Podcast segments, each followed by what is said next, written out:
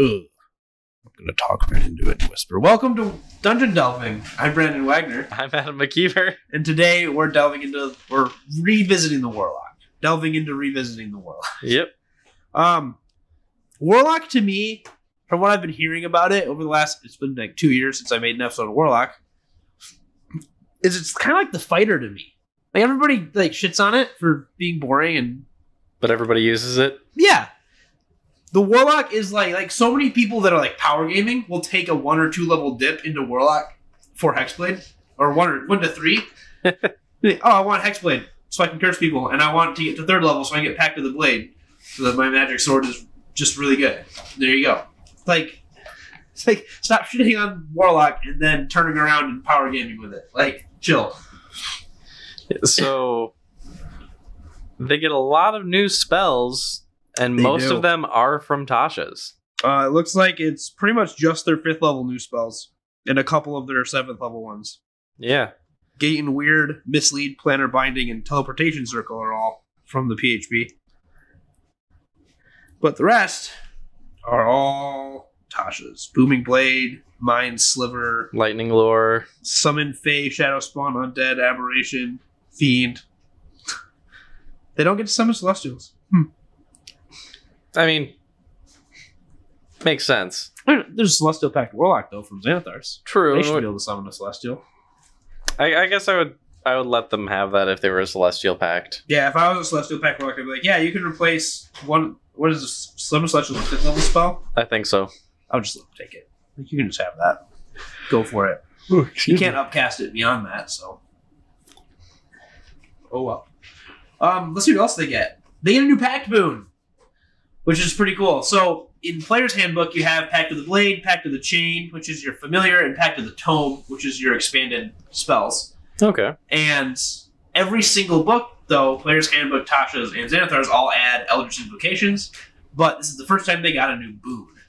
Which, rereading the Pact Boons, those have almost as much effect on how you're going to play your Warlock and what kind of Warlock they're going to be as who your patron is. Okay. I kind of envision it as the patron is what powerful being is your patron, and the pact boon is what kind of pact do you have.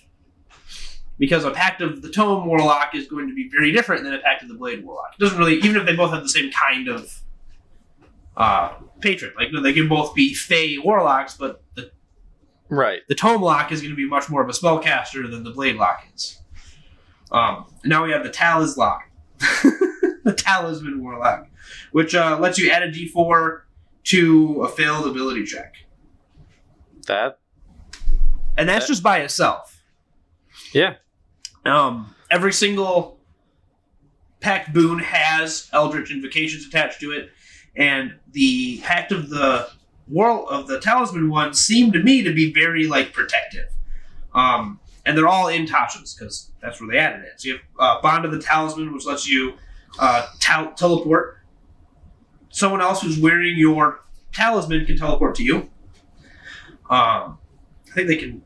Yeah, as long as you're on the same plane, you can. People can teleport. So you can send your rogue in to scout, and then they don't have to worry about getting back out. You just like here, take my talisman, go in there, scout around, figure out where all the traps are and the monsters, and then poof, Yeah. back out. Uh, what else do you get from the talisman specifically? Rebuke of the talisman lets you deal psychic damage and push the attacker who hits whoever's wearing your talisman. And that's what, that's what's really cool to me is it's not you with your talisman on you; it's whoever's wearing it. So you can get all these pact boons to make your talisman this talisman of protection, and then give it to your squishies in Yeah. your party. Speaking of that, one of the options is protection of the talisman. Whenever Yeah. they fail a saving throw, they can add a D4. Mm-hmm. It's just, it's a cool, cool thing because all the other ones, like I was, I was looking into like what would I do if I really wanted to just build on my tome. I'm not looking at other invocations that aren't, uh, not sorry, not tome, aren't boon related. And you know, if you have a Pact of the Chain Warlock, then you have a, uh, with the right Eldritch invocations, you have a, uh, what's the word, familiar that Yeah. you can telepathically communicate with as long as you're on the same plane. You can see through their eyes. You can speak through them. You have like this ultimate scout. They can Yeah. hold concentration for you. They can attack when you get some of the right elders invocations. they gain flying or swimming speeds. They just you can you have the ultimate scout. I want my familiar to be a gnat, A gnat, a single gnat, a single gnat. just like No real effort. The AC's like fireball. The AC's like thirty. Yeah, I think that's something else you can do. Is you can originate your spells from your familiar, Yeah, which that's just bonkers. but Very. and then uh, Pact of the Blade is of course your if you're playing a Hex Blade, you're gonna take Pact of the Blade. Get all those cool. You get an Eldritch Smite. you get um ways to deal more damage to curse people with the right pact boons. Warlock is just it has so many more layers than other classes. Like an ogre. It's an ogre. It's the, it's the ogre of class. It's the Shrek of classes because you have so many layers. It's like with most classes, it's like yeah, you've got your race, your background, class, subclass. The equipment you carry is part of making your character yours, and the spells you choose to prepare. But then with Warlock, you have all that plus your pact boon, your relationship with your patron, your Eldritch invocations that you take. Um, when you start to get your, I don't know what the feature's called. Th- There's a lot of variety in building your character. just to turn into an Eldritch Blast cannon. Yeah, yeah. like it's crazy how much there is to the warlock. What is that feature called though? Mystic Arcanum. This gives you access to one sixth, seventh, eighth, ninth level spell per long rest. One of each as you level up. Which is why Warlock has nine levels of spells that they can choose from, even though they only have up to level five spell slots. Which makes them kind of a half cat, like a three quarter caster. I mean, they also regain all their spell slots on a short rest. Their level 20 feature gives them all their spell slots back after performing a one minute ritual where they interface with their patron once per long rest. It's just, yeah, you only have like three spell slots. And I was going to come into this episode ready to defend Warlocks as not just Eldritch Blast Cannons. Then I remembered that one session where Tim's Warlock used all of her spell slots in a single round because she used Hellish Rebuke and another spell on her turn and then she was out of spell slots. Like that's it. You have two. yeah. But- Yeah. But anyway, the Fathomless. The Fathomless. This one's really cool. Um, Tyler played a not quite a Fathomless. It was like a homebrew Warlock subclass that was like it gave people the black spot and It was a barbarian. was it? I thought it was a Warlock. No, that was a barbarian. It wasn't a warlock. I could have swore that was a barbarian subclass. I remember he gave people the black spot and they became afraid of water, Yep. and that was fun because we were on islands. um, the Fathomless is the the, the I've got the spot and I'm giving it to you. I think we made that joke every time he used that ability. but um, it talks about like krakens, water elementals, godlike hallucinations dreamed into being by kuo-toa, merfolk demigods, sea hag covens. I would also add to this list the storm giant quintessent because so the storm giant quintessent is in Volo's guide. It's a powered up version of the storm giant, and they can like turn into natural phenomena. Like they Oh. can transform into thunderstorms and blizzards and become part of the world. It's the story is that storm giants all want to be around when their gods come back, I and see. they're and, but they're still mortal. Giants aren't immortal beings, and these quintessents are like, well, I'm going to become immortal by turning myself into part of the natural world, and they can retake a storm giant like their giant form. But I would absolutely be like, yeah, storm giant quintessent that lives in the ocean and takes the form of like a royal in the waves and a thunderstorm would absolutely, I think, be able to be a patron. Yeah, that would be that would be really awesome. Um, so let's talk about their features. Uh, first, their spells: create or destroy water, gust of wind, thunder wave, lightning bolt, sleet storm, summon elemental, but only water elementals, control water, and uh, Bigby's hand, which appears as a tentacle, and cone of cold. Um, it's just kind of like, hey, you're you're the ocean, you're the pirate themed. So like I hate that when I hear Bigby's hand, I immediately think, what is it just gonna like gonna appear you- out of the ether gonna- with coffee? It's gonna give you coffee. I, I Ah. hate that. I don't I don't drink coffee. they get a lot of tentacle features. Like holy crap!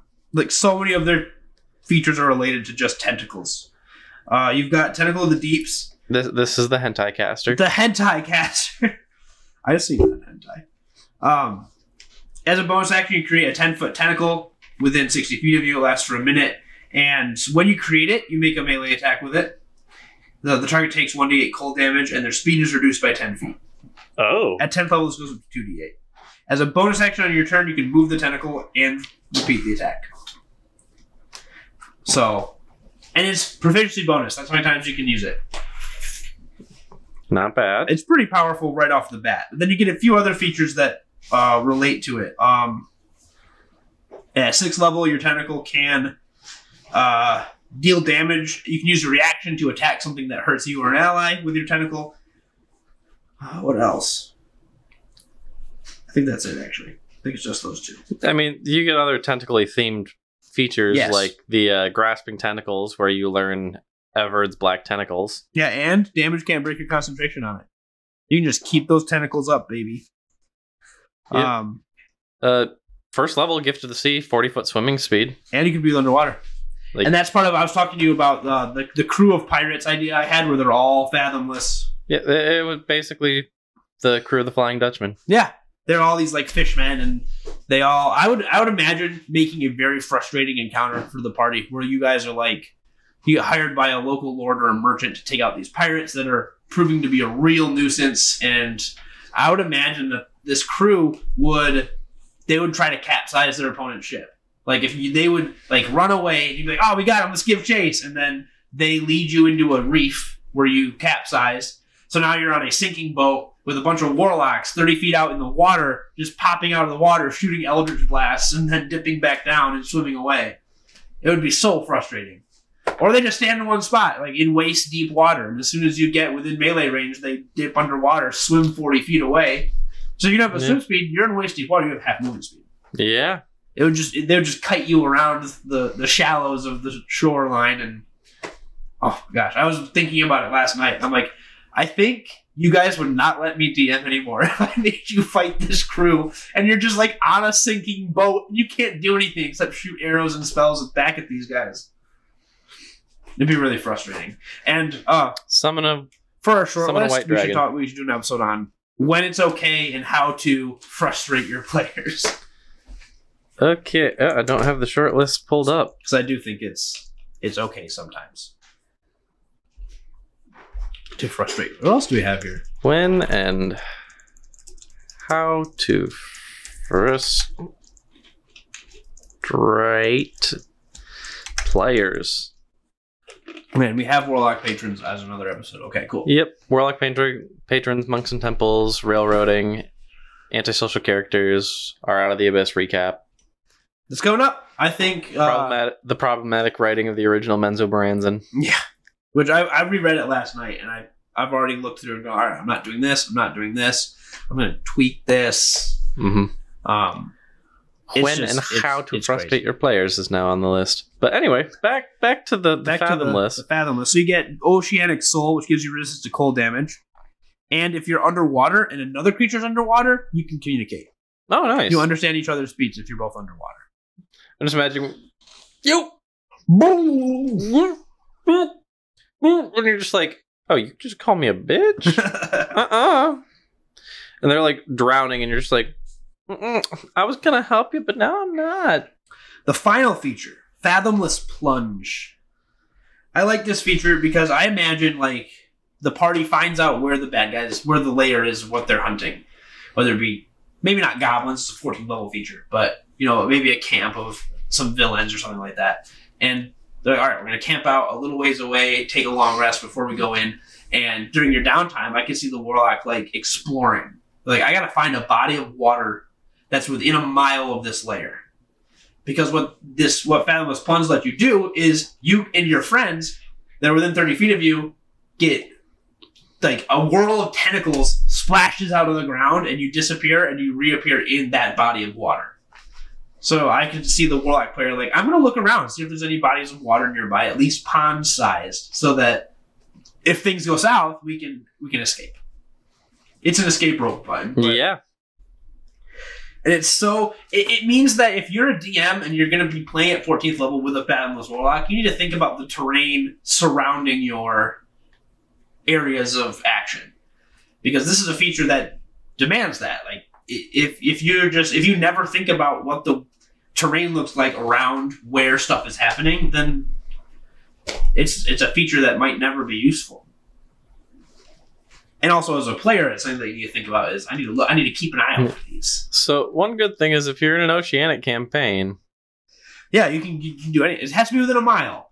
So if you're doing an oceanic campaign, and you go to a large island or you go to the mainland for something for a little side quest, and you do end up more than a mile offshore, then you're out of luck. But I mean, it's still going to be useful a it's lot of the absolutely going to be useful for sure. Especially because what you could do is is you could even if you're just on an island, you're not like in a dungeon. And It's like we got to get out of here. Things are dangerous. You can just reappear next to your boat. There Yeah. go. And you guys know how much I like characters with the sailor background. I think I've had like I've had two at least Yeah. characters with the sailor background. Yo ho yo. Oh no, I changed one. Lucan was a sailor background, and then I got um, what is it? Uh, Ghost of Saltmarsh, and I changed his background to uh, the the the boat fixing Oh yeah. thing. I don't remember what they're called, but still, he's pretty, he didn't change the character at all. It just gave me a feature that I didn't otherwise have, so I could fix boats. And Yep. we've been on land the whole campaign, but still, Yeah. let's talk about Genie Patron. Yeah.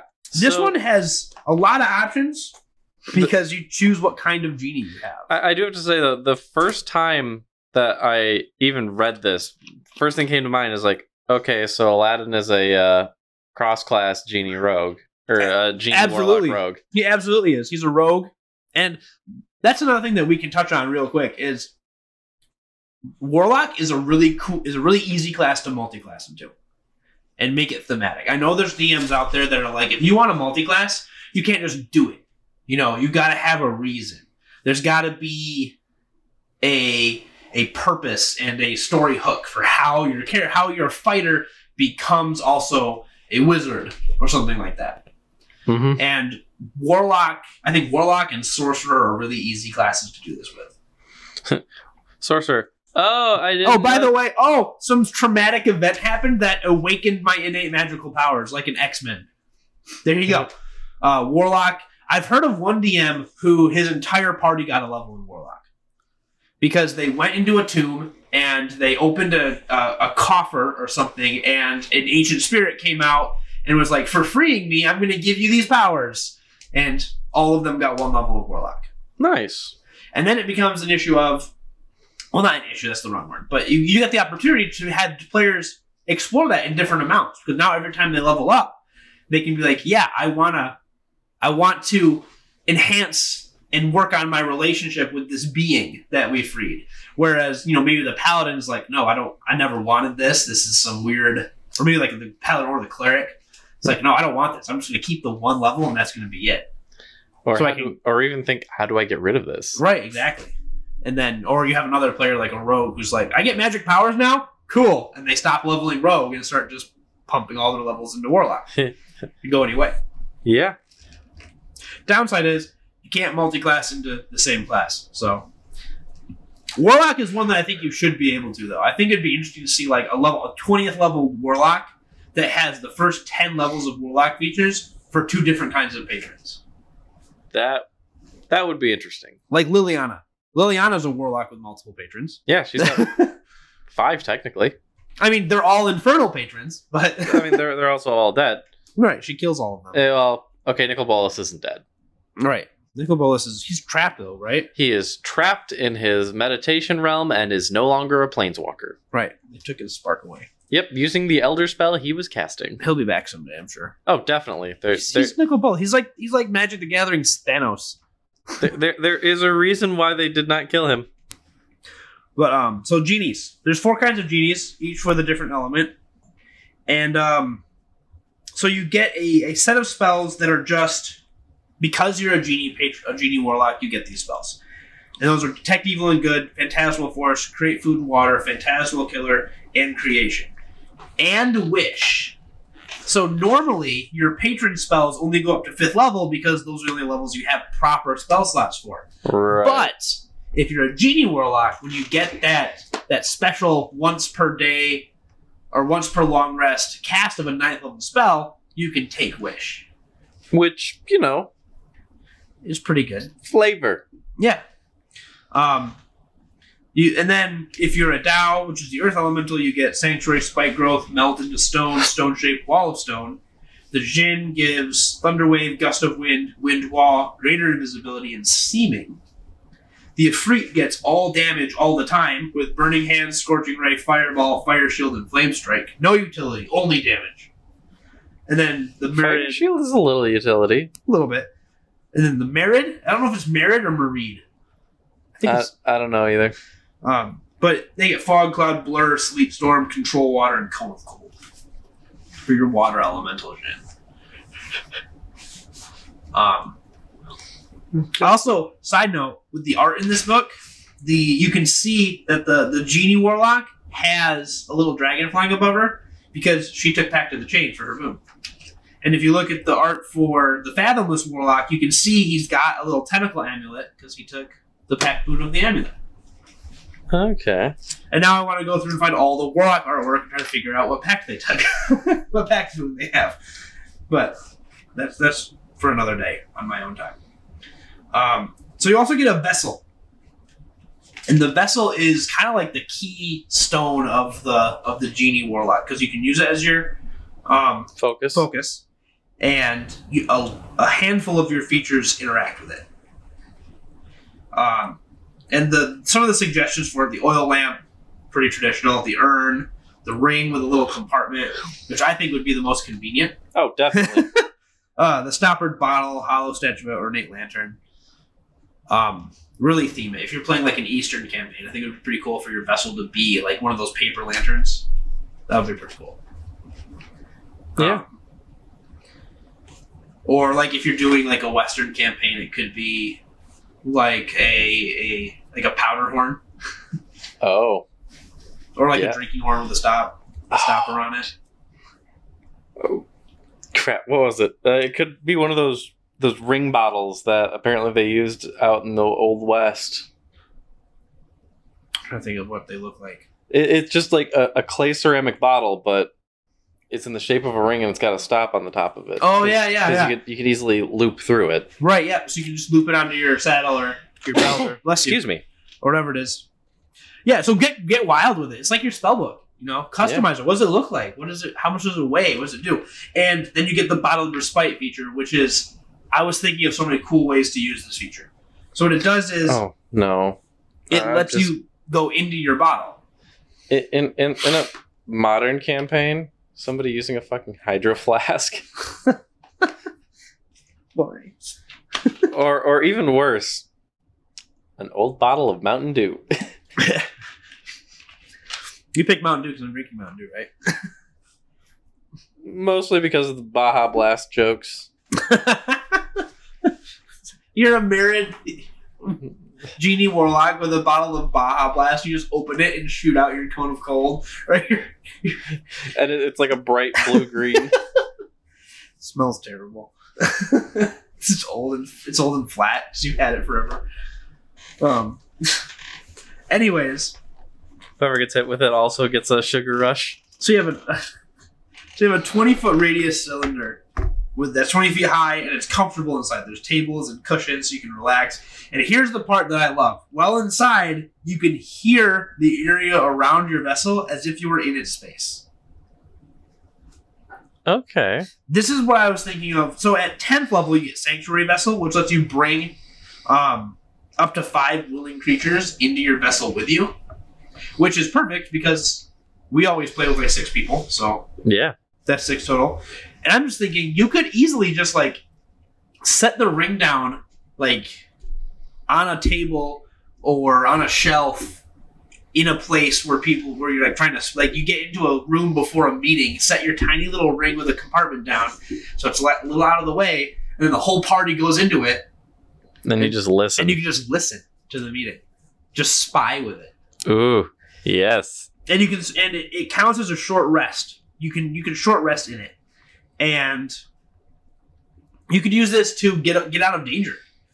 It's like, oh, we're, we're being attacked. Everybody come here and touch me, and you all just go into the ring, and the monsters pick it up and go, hell, they just disappeared, and this ring is left. What are we gonna do with it? They bring it to their boss. You get a short rest, pop out, fight the boss. There you go. Um, plus, with the sanctuary vessel, anybody who uses it for a long rest or is in there for ten minutes gains the short rest effect. No, nice. And if they use hit die, they add your proficiency bonus to their healing per hit die. So they can heal more in that 10 minute short rest. Damn. It's just. This is such a great I, I kind of want to like, build one now. dungeon crawling tool. Now you can only use it, you can only use the bottled respite and just the sanctuary ves- vessel once per long rest. But it's still, it's a way to get arrested if you're doing a dungeon that's like, you're not going to be, the DM's like, you're not going to be able to rest. They're, the monsters are constantly moving. Yeah. even a short rest. The only way you're going to be able to do a short rest is if you barricade yourself in like an off off room where you're hidden and they're not going to find you. But then you have your vessel. You could just put it in a corner in a shadow out of the way, pull the party in for ten minutes, get that short rest, get some of your abilities back. If you're a warlock, you get all your abilities back except for a couple, and Yeah. there you go.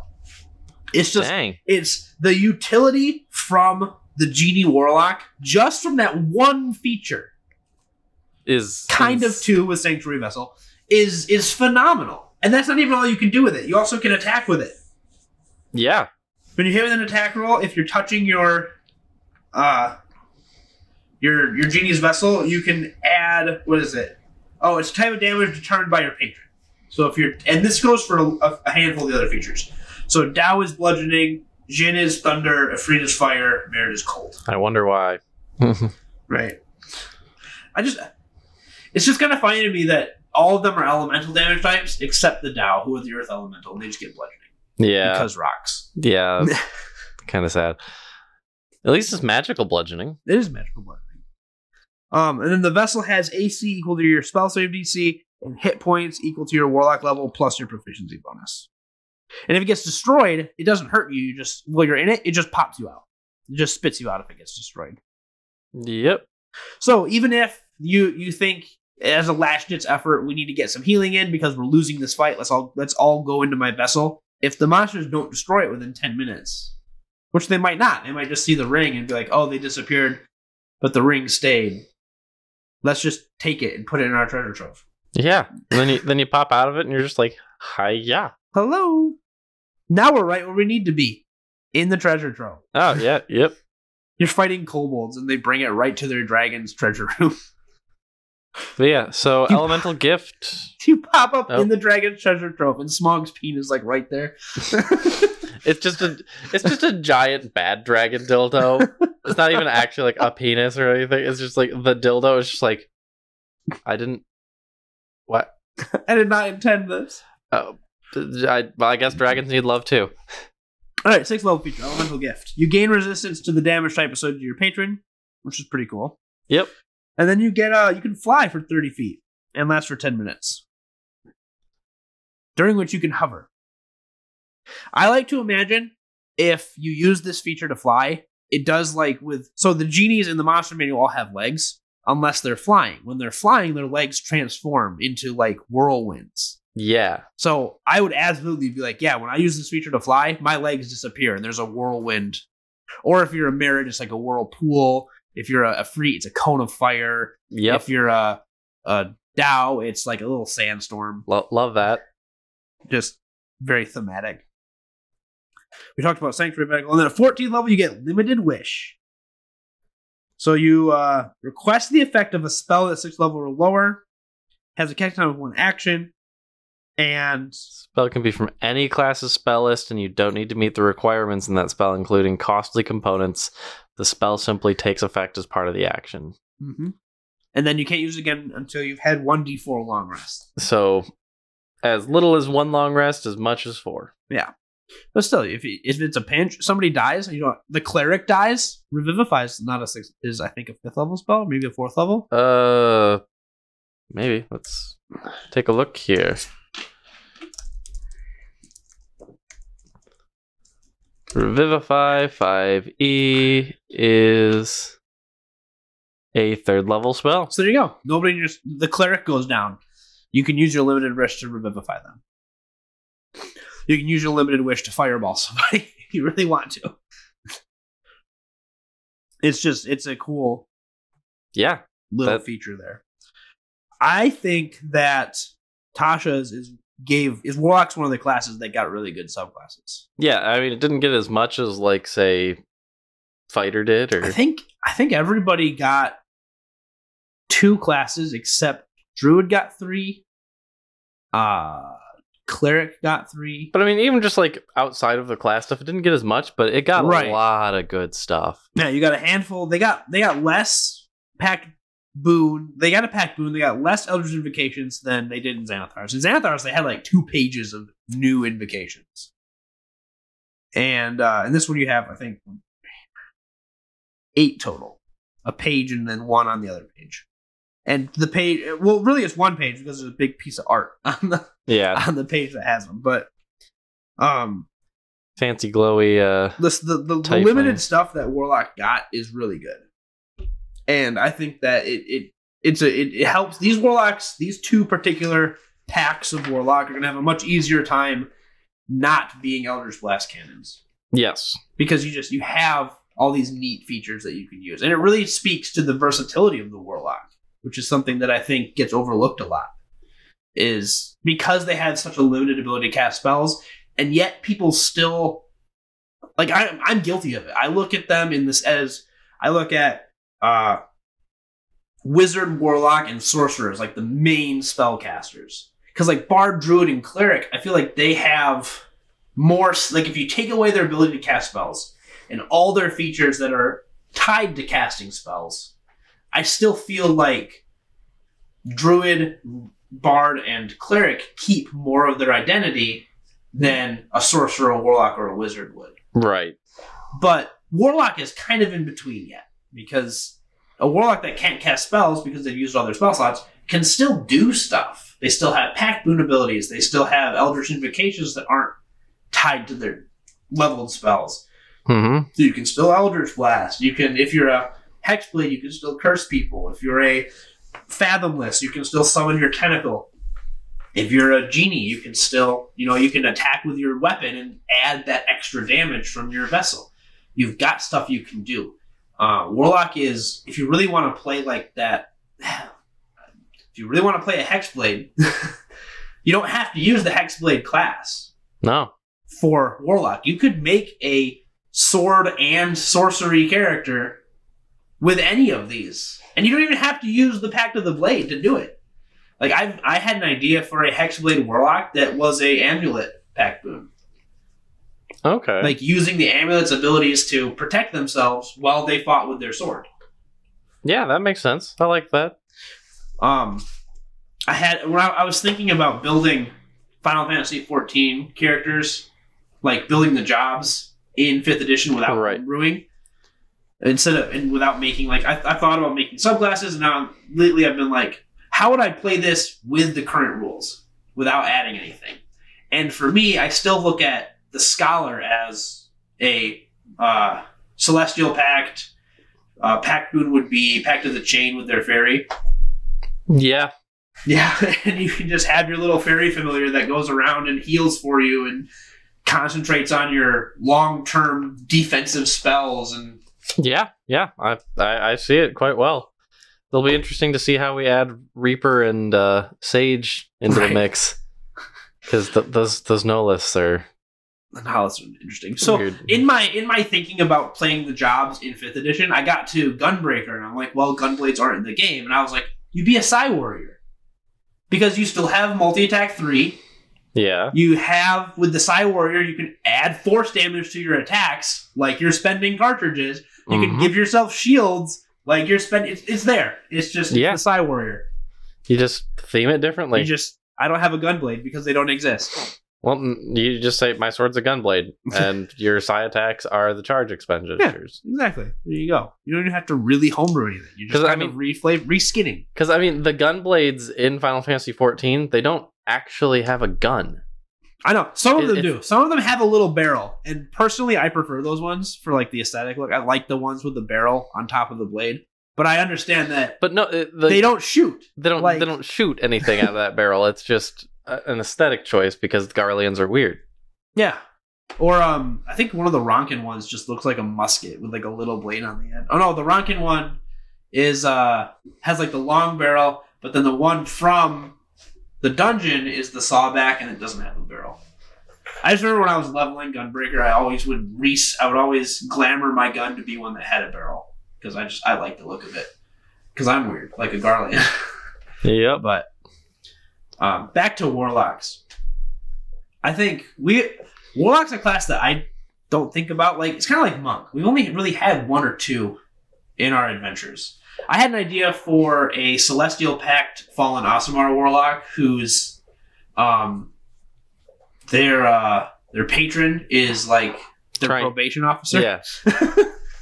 Um, it- it's literally the same character as my Fallen Aasimar Redemption Paladin, just kind of re-flavoring how they are going about The, the personality themselves. that they do it. Yeah. But um, Warlock is. I like Warlock. It it doesn't really fall in like my top five classes, but it's not in my bottom five either. It's in that little middle gray area with Ranger and Rogue.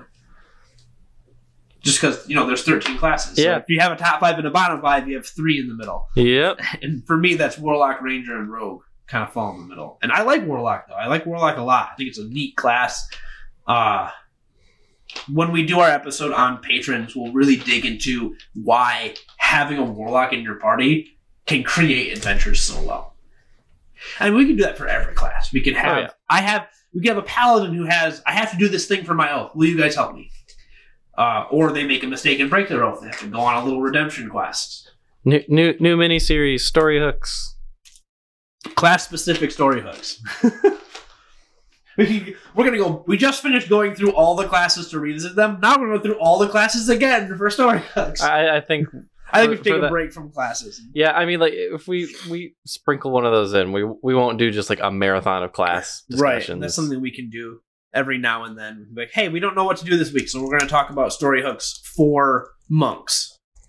Yep. Story hooks for rogues, and some classes I think are gonna be easier than others. Um, Like warlocks, really easy. Warlock's really easy. Paladin's pretty easy. Monk, I think, is really easy. Anything where the class itself has this kind of built-in world building. Warlock, monk, paladin, cleric. Um, classes like barbarian. It's going to be the, the the stuff that's that is built into your world because you have a barbarian aren't so much because they're barbarian, but they have to do with the player themselves building up their backstory right. and talking about where they come from. Which it's it's just as good of a thing for a story hook. It's just compared to these other classes like Warlock, you have it where it's like you have to think about this. You know, the rogue doesn't have to have been part of a thieves guild that you can use as a story hook for a later adventure. No, the rogue could, They could just be a rogue. Yeah, they be a, be a thief. they could just be a I don't know, they're just a dickhead. Yeah. That And I mean- good at tricking people out of their money. Right, and then of course, then, then then your hook is the person they tricked out of money before they became an adventurer is coming back and wants their money back. now they're going to become a problem, but we'll we'll dig into that later. I just I like warlock a lot. There's a lot of depth to the warlock class because there's so many layers to making one. There's so many cho- there's so many more choices you make when you're making a warlock compared to other classes. Yeah, I mean, it was a lot of fun that home or that uh quick one shot that we played where I played a warlock paladin. Yeah, your your pal your pallock, your Yep. goblin pallock. That was a fun character. Yep. Who was a simp for his demon patron. for his demon patron. Were you a conquest oath? Yep. I took an oath of conquest to my patrons. That also makes it easy for you to be a warlock that then multi-classes into something else. Mm-hmm.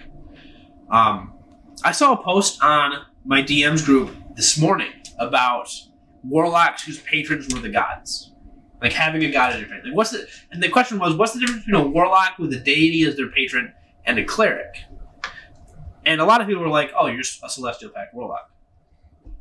But I don't know if that's necessarily the case. I I could see somebody playing like if we were playing an evil campaign, I would play a drow warlock, uh, infernal pact drow warlock whose patron was Lolth.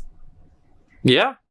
I mean, it, in the books they're all clerics, but why not? Why not have? Why couldn't one of them have that devotion to Lolth manifest as this pact and as a warlock rather than a clerical divine magic? And maybe they're they're not it's not divine magic. It's Lolth literally saying, "Here's some of my powers." Right. Not like not, they- sa- not saying like, "Okay, you can cast magic now. Go go spread my word." No, it's just like you are actually my direct tool. Go do my bidding. And the thing too is, is that you could have the backstory for that character be that they failed their test to become a priestess of Lolth. And usually, when you fail that test, you get turned into a Drider, and then everybody hates you and all this other stuff. But Lolth is so like Lolth. Lolth sucks. Okay, I I love Lolth because I like monster girls, but Lolth sucks. She is the fucking worst. So Drow have this society where it's like, yeah, you are going to undermine and spy on and assassinate and trick and do all this nasty shit to people, but if you get caught doing it, you're in trouble. But you're supposed to do it because Lolth says that's how you do it. You're supposed to do this stuff. It's like it's like that one episode of Naruto where they're they're taking the test and they're supposed to cheat, but if they get caught cheating, they're in trouble. That's Drow society which just sounds like a pain in the ass for everyone involved. Even the even like the powerful women in Drow society who are at the top of the food chain, it seems like it's a real pain in the ass to like live under the laws of Lolth.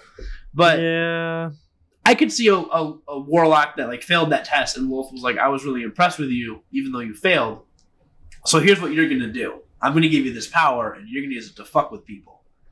And then that warlock can go, "Well, why am I screwing with the people that passed your test?" And is like, well, I don't know, because I told you to. because she has plans within plans. Is a great villain. She really is. She's such a such a conniving plans within plans. there's a reason why she got a planeswalker card in Adventures of the Forgotten Realm. She's nasty. She's great. I think It was- is It was her, Bahamut, and some uh, green character. uh, sh- some halfling bard Yeah, is the venture into the dungeon planeswalker. That set is so exciting. Like Yeah. it makes me want to like go of buy a box. I kind of want to go to the pre-release today. is it today? Yep. Uh, as of today, it is the 17th. It's at one o'clock. Huh. You could go and play that before D and D. Yeah. I mean, Maybe. Pack, packs start opening at noon. We have to finish recording. I don't have time to do it because I got to clean my house. But Yeah, I'm probably not. I don't have the energy. yeah, you guys have a lot going on. But yeah, there might be a lull in recordings if you guys are. Well, luckily, we at the moment of recording this, we have a backlog. Yeah, so- that's why I wanted to come today because even though we had a backlog, I was like, I really want to like keep the backlog going because I don't know if you guys are going to be in Yeah. a position for a week or two where we can't record. Right. I mean, worst comes to worst, I keep this out and just bring it to your house before D and D. Yeah, I mean that'd be there's a lot to move around, but it is Eh. what it is.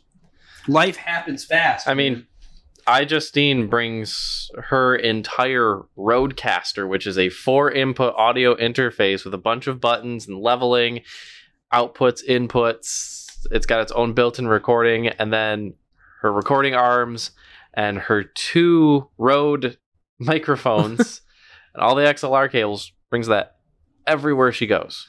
it's like having a kid. You have so much extra shit you have to carry. Yeah, except she's just a YouTuber. right? Being a YouTuber or podcaster is like having a child.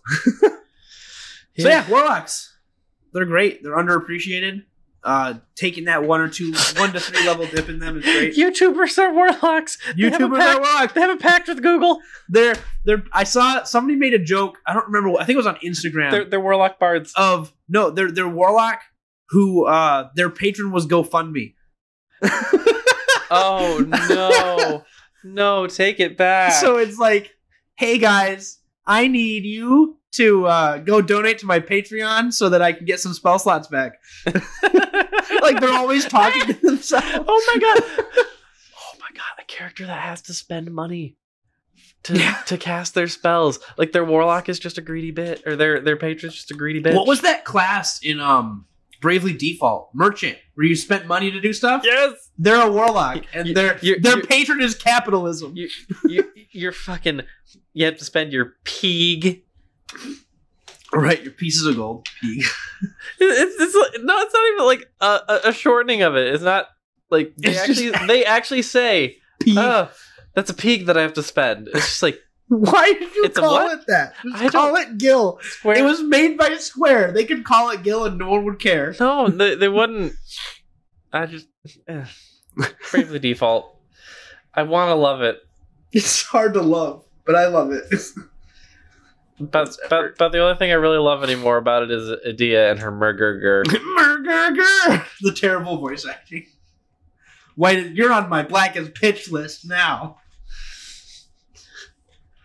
That would be a cool thing though, especially when you have those things like, oh, this treasure trove has fifteen thousand GP. What are you gonna do with it? Oh, I'm gonna invest it right now into spell slots. So I have a bit. That would be a cool thing too if you could get more spell slots like beyond what you normally get by investing by disappearing. All right, patron, take this gold. It all vanishes. Now I have some extra spell slots. We can go now. Woo! That would be an I'm not scared to play with it too. Like if you're somebody else in the party, like stop taking all the gold for your spell slots. Do you want me to be able to cast Fireball or not? that means I get no money. Oh, you can have the CP and the SP. I I just need the expensive stuff. you can take the gems. I can't actually use those. I have to have gold. I have to have Only gold pieces. only- Yeah. Only one's gold. In a villain campaign, your patron is Trump.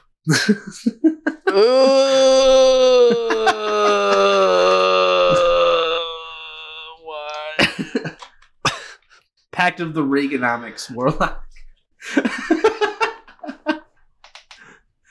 Just give me all the gold, guys. I'll use it for my spell slots. It's trickle down.